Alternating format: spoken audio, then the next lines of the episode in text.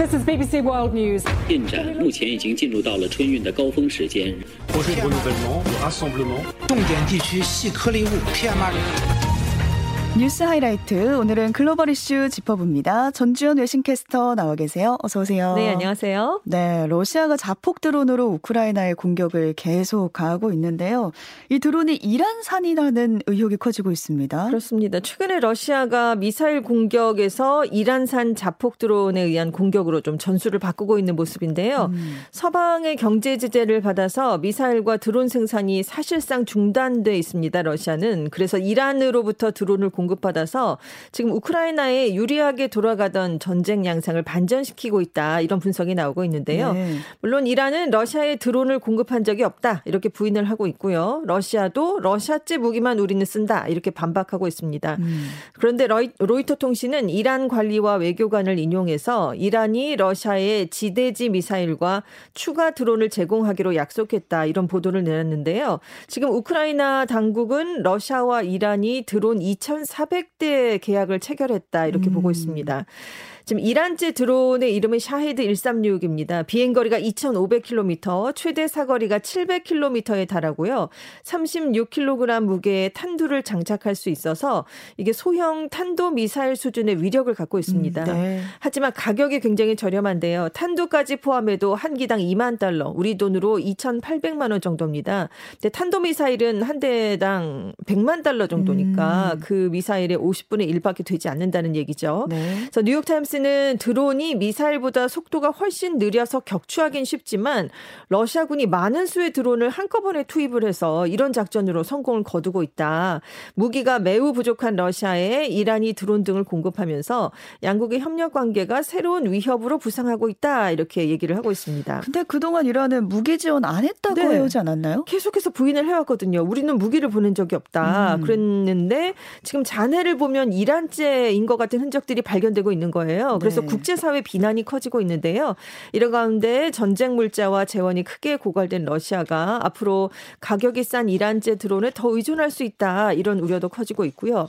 그래서 쿨레바 우크라이나 외무장관은 젤렌스키 대통령에게 단교해야 한다라는 음. 방안을 정식으로 제안했다라면서 이란은 양국 관계 파탄에 대한 전적인 책임을 져야 한다라고 밝혔습니다. 네, 그래서 지금 국제사회가 대이란 제재를 확대할지 여기에 좀 주목이 되고 있습니다. 그렇습니다. 우크라 이나가 유럽연합 외무장관 회의에서 이란에 대한 제재를 촉구했어요. 그리고 유럽연합은 우크라이나에서 이란제 드론이 사용됐다는 증거가 나오면 추가 제재를 하기로 합의했습니다. 네.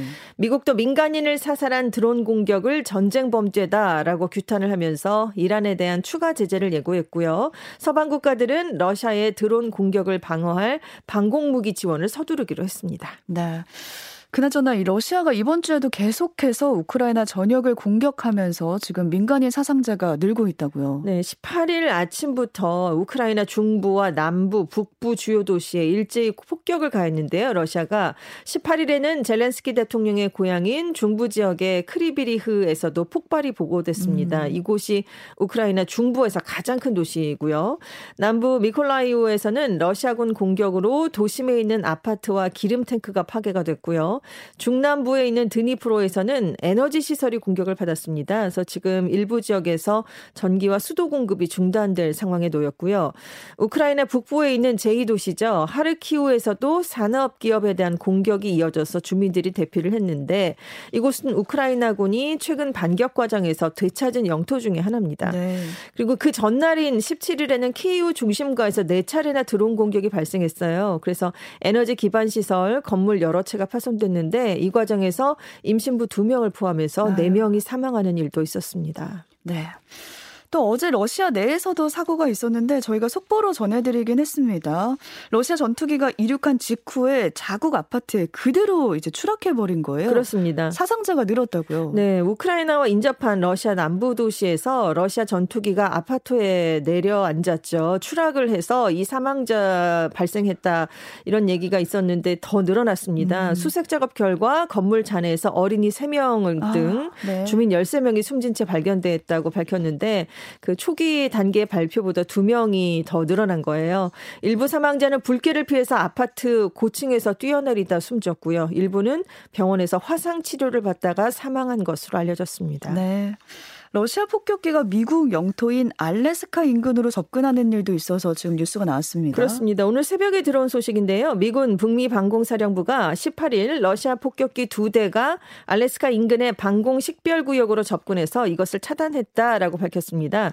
이 방공 식별 구역은 자국의 영토와 영공을 방어하기 위해서 자국 영공으로 접근하는 항공기를 조기에 식별하기 위해 설정한 경계선을 말하는데요. 네. 북미 방공사령부는 알래스카 방공 식별 구역으로 진입하면서 작전을 하는 러시아의 수호이 95 폭격기 두 대를 참지, 탐지했고 추적해서 식별한 뒤에 F-16 전투기 두 대가 긴급 발진해서 접근을 차단했다라고 음. 밝혔습니다. 그래서 러시아 폭격기가 미국이나 캐나다 영공으로 들어오진 않았고 국제 공역에만 머물렀다라고 발표했습니다. 네, 다음 소식으로 가보겠습니다.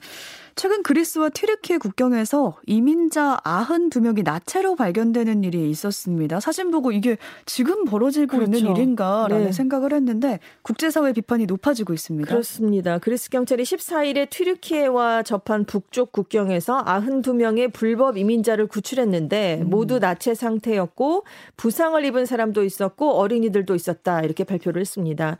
이민자 대부분이 시리아와 아프가니스탄 출신이었는데요. 그리스 경찰 경찰은 이들이 고무보트를 타고 튀르키예에서 에브로스 강을 건너서 그리스 국경지대에 도착을 했는데 음. 튀르키예 군 차량을 통해서 에브로스 강까지 이송이 됐고 보트에 탑승하기 전에 옷을 벗으라는 지시를 받았다 이렇게 발표를 했습니다. 어, 그러면은 튀르키예가 옷을 벗겼다는 건가요? 이렇게 그리스는 주장을 하고 음, 있고요. 음, 예, 그래서 그리스 이민국 장관은 튀르키예가 불법 이민을 조장하고 있다. 그래서 자국 내 난민 문제 때문에 정치적 긴장이 높아지니까 에르도안 대통령 대통령이 의도적으로 난민들을 이렇게 그리스로 보내고 있다 이렇게 비판을 했는데요. 음. 하지만 튀르키예 정부는 그리스 당국의 발표는 가짜 뉴스다.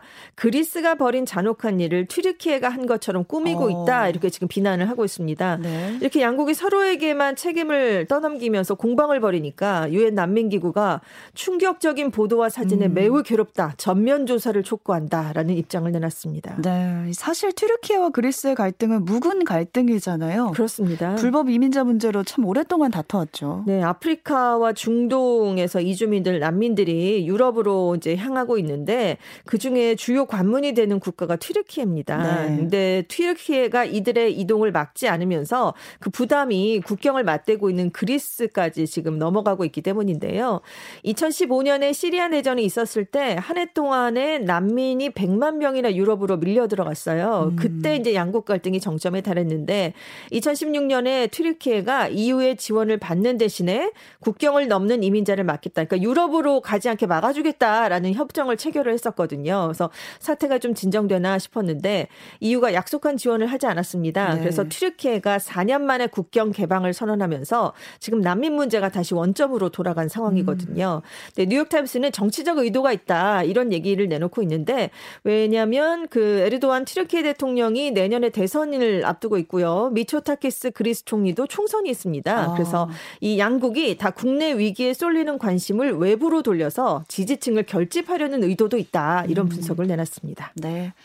지금 중국에선 한창 당대회가 치러지고 있는데 시진핑 집권 3기를 이끌어갈 중국의 차기 지도부가 예상보다 큰 폭으로 바뀔 거다 이런 전망 나오고 있습니다. 그렇습니다. 홍콩 사우스 차이나 모닝포스트가 보도를 한 건데요. 시진핑 주석을 포함한 정치국 상무위원 7명 중에 4명이 은퇴를 하면서 3기 체제에 돌입하는 시 주석이 최고 지도부를 새로운 인물로 바꿀 기회를 잡게 될 것이다. 이렇게 음. 얘기를 했습니다.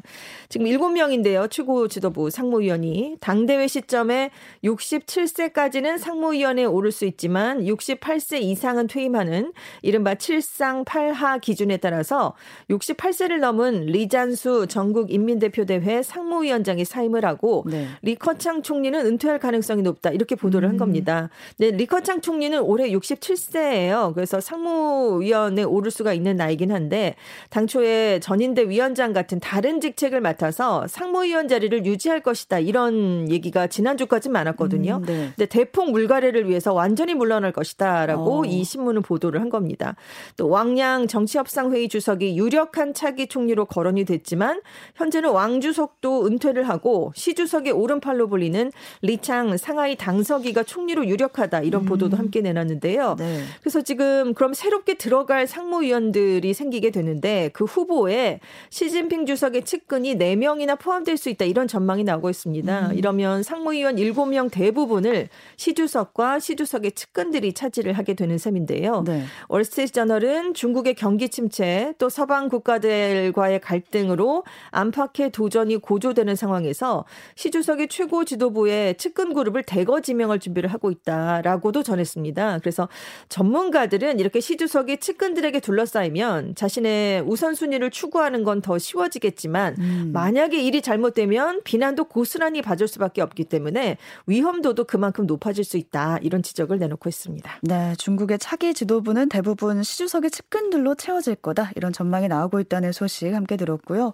우크라이나 전쟁으로 유럽의 에너지 위기가 좀 심각해지고 있는데 독일이 일부 원전을 연장 운영한다고 공식 발표했습니다. 그렇습니다. 이런 얘기 계속 나왔었는데요. 네. 결국 독일 숄츠 총리가 이자르 투 등 원전 세 곳의 가동을 총리 직권으로 내년 4월 15일까지 연장한다고 밝혔습니다.